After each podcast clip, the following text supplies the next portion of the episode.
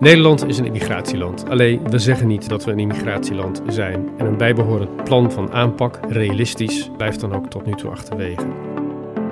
Alsof het onderwerp niet besproken mag worden, wil de Tweede Kamer ook nu weer niet praten over het verdrag dat half december in Marrakesh zal worden ondertekend. Een wereldwijd migratiepact. Dit duiken voor dit belangrijke onderwerp zou eindelijk eens een keertje afgelopen moeten zijn. Dat was Gertjan van Schoonhoven met de kern van zijn commentaar van deze week over het immigratiebeleid en het verdrag van Marrakesh. U luistert naar een podcast van Elsevier Weekblad waar we wekelijks de feiten bespreken bij een van de commentaren. Mijn naam is Vincent Andriessen. Gertjan, hartelijk welkom. Um, laten we beginnen met je constatering dat Nederland een immigratieland is. Kun je dat eens uitleggen? Ja, dat, is, dat kun je eigenlijk niet ontkennen als je kijkt naar de aantallen. Zeker de afgelopen uh, paar jaar komen er per saldo iets van tachtigduizend mensen bij uh, in Nederland. Dat is niet door natuurlijke aanwas, maar dat is het resultaat van de, op, hè, de optelsom van mensen die hier komen en mensen die vertrekken. En dat is per saldo komen er iets van tachtigduizend mensen bij. En dat is nu al voor het derde jaar achter, achter elkaar. Dat is een record, zegt het Centraal Bureau voor de Statistiek.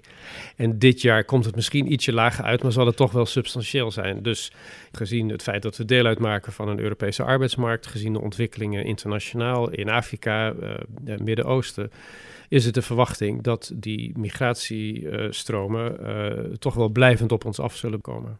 Toch hoor je in de politiek eigenlijk nooit de discussie over en, en eigenlijk ook nooit de constatering dat Nederland een immigratieland is. Hoe, hoe komt dat? Ja, dat is een lang verhaal eigenlijk. Uh, er zijn zeker in de jaren zeventig wel pogingen gedaan om vast te stellen dat we een immigratieland uh, zijn. Maar dat is natuurlijk best een omstreden vaststelling, want uh, na de oorlog hebben we vooral geprobeerd een emigratieland te zijn. We vonden onszelf na de oorlog al vol met tien miljoen mensen. Nu, nu gaan we al voor het dubbele daarvan. Dus het was altijd eigenlijk meer de bedoeling dat mensen hier weg zouden gaan dan dat er mensen bij zouden komen. En toch is dat laatste in de praktijk uh, gebeurd. Het is ook moeilijk om een immigratieland te zijn, omdat je dan eisen moet stellen aan mensen. Dan moet je zeggen van ja, wij kunnen u niet gebruiken en u wel. En dat is iets waar Nederlanders toch denk ik een beetje voor, voor terugdeinzen. Andere landen zijn daar, we doen daar wat minder moeilijk over. Australië is natuurlijk een bekend voorbeeld, heeft ook een lange geschiedenis als immigratieland. En hier ligt het allemaal wat schimmiger. En omdat we daar politiek niet uitkomen, denk ik, is het handiger om het er maar niet over te hebben. Ja, nou hebben we eerder in Elsevier ook een uh, stuk gehad waarin we prognoses hebben gezien dat we in uh, twintig zestig al op twintig miljoen zouden zitten. Misschien zelfs later, als, als dat allemaal doorgaat, op vierentwintig miljoen inwoners in Nederland. Dat is fors. Zeker. Kan daar nog wat aan gewijzigd worden?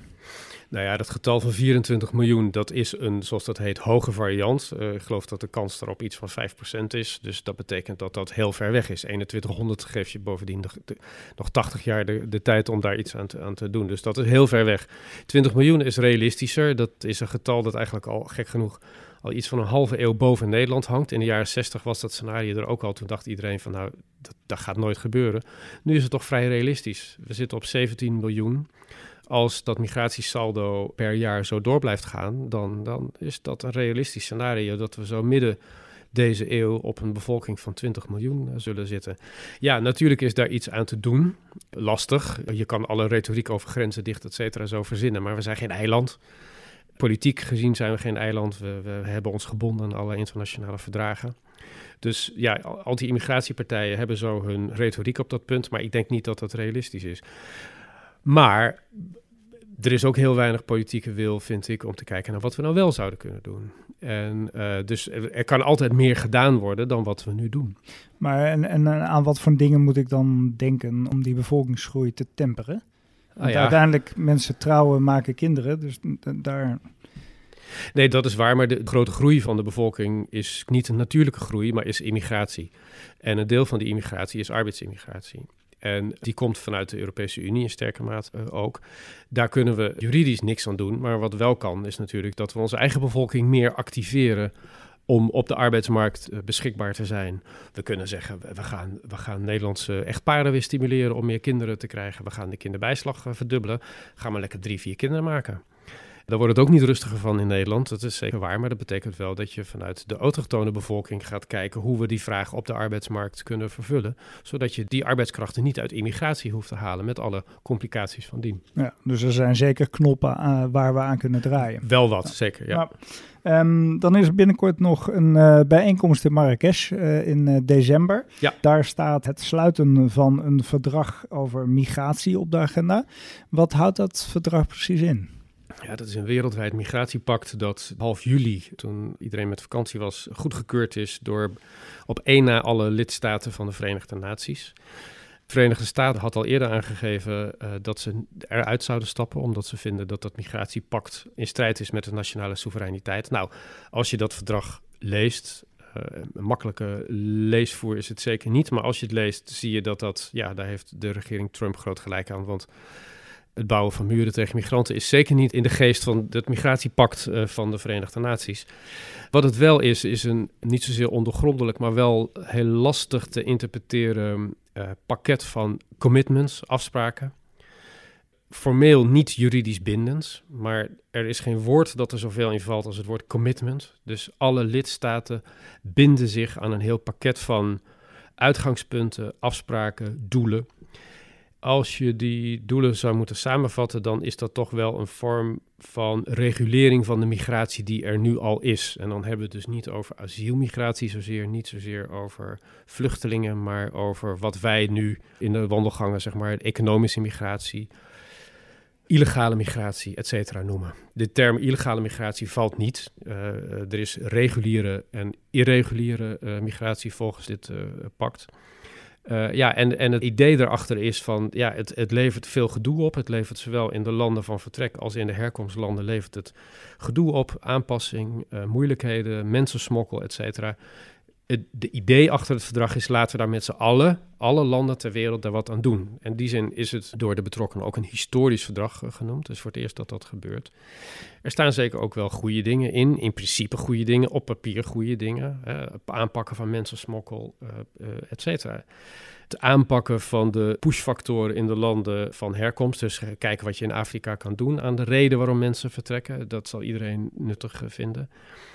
De kritiek erop en dus bezorgdheid erover geldt vooral het feit dat het, ja, toch eigenlijk een soort legalisering lijkt te gaan zijn van de migratie die er is. En dat het de landen die ontvangstlanden zijn van migranten, zoals Nederland dat ook is, het zal het zeker niet makkelijker maken om hun eigen immigratiepolitiek te bepalen. Zeker niet als die beperkend is. Hè? Dus als landen willen zeggen van, ja, dit willen we niet, we willen geen uh, economische migranten. Of althans, we willen ze niet, niet in deze hoeveelheden. Ik vermoed dat dit verdrag dat er niet makkelijker op zal maken. Lijkt me een zeer interessant onderwerp om te bespreken in de Tweede Kamer. Ja, dat lijkt mij ook. Het lijkt uh, een aantal politieke partijen ook. Uh, dus uh, Forum van Democratie heeft vorige week uh, daartoe ook opgeroepen in de Tweede Kamer. Heeft een motie uh, ingediend. Die is uh, ondertekend door, ik dacht alleen de P V V en ook door de S G P.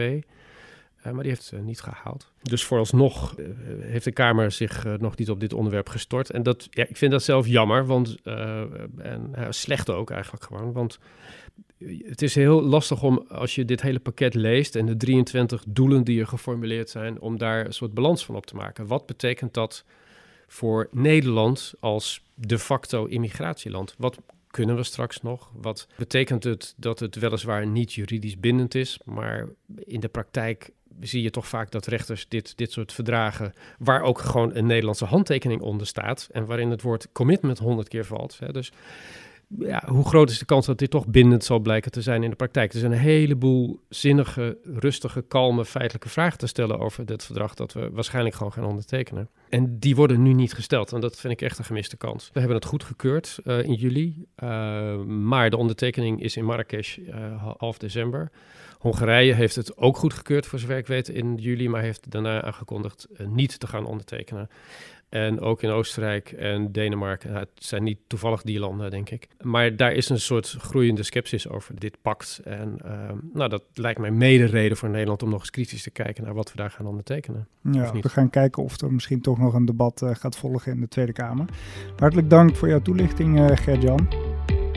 Meer commentaar van Elsevier Weekblad vindt u in het magazine of online op w w w punt elsevierweekblad punt n l. Mijn naam is Vincent Andriessen en ik dank u hartelijk voor het luisteren naar deze podcast van Elsevier Weekblad.